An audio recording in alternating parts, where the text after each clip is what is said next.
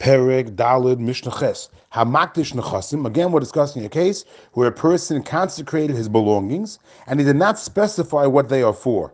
So anything that is not fit for the altar would automatically be consecrated for the bedek habayis, for the upkeep of the temple. However, he had things that were fit to go on the altar, such as yenos, shmonim, the wines and the oils that can be used for the nesachim or the mincha offerings, for ophos and birds that can go for the bird offerings.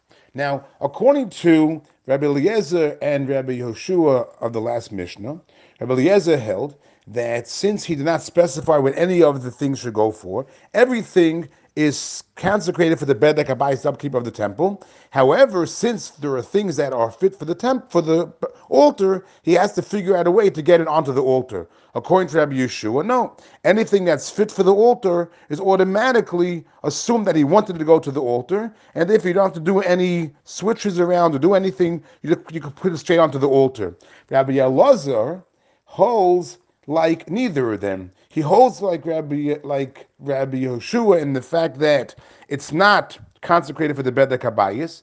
It is automatically consecrated to go onto the altar, but it's specifically for animal ola offerings. Ola offerings and animal, not birds. Therefore, Rabbi Eliezer, Omer, Rabbi Eliezer says, not to be confused with Rabbi Eliezer. Some Mishnayos do say Rabbi Eliezer, but the Rav says it's Rabbi Eliezer. Rabbi Eliezer, Rabbi Eliezer says, since these things that are like the wine, the oil, and the birds are fit to be on the altar, so they had to be used as ola animals. So what do you do?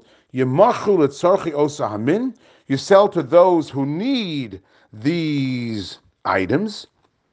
B'yavi b'dmehen olos, and you purchase with them with the money that you receive. You purchase you purchase animals to bring olos, ushar nechasim, and everything else that he didn't specify what they're for, and they cannot be on the altar. Bedek habayis, they'll fall into the bedek that they'll be used for the upkeep of the temple.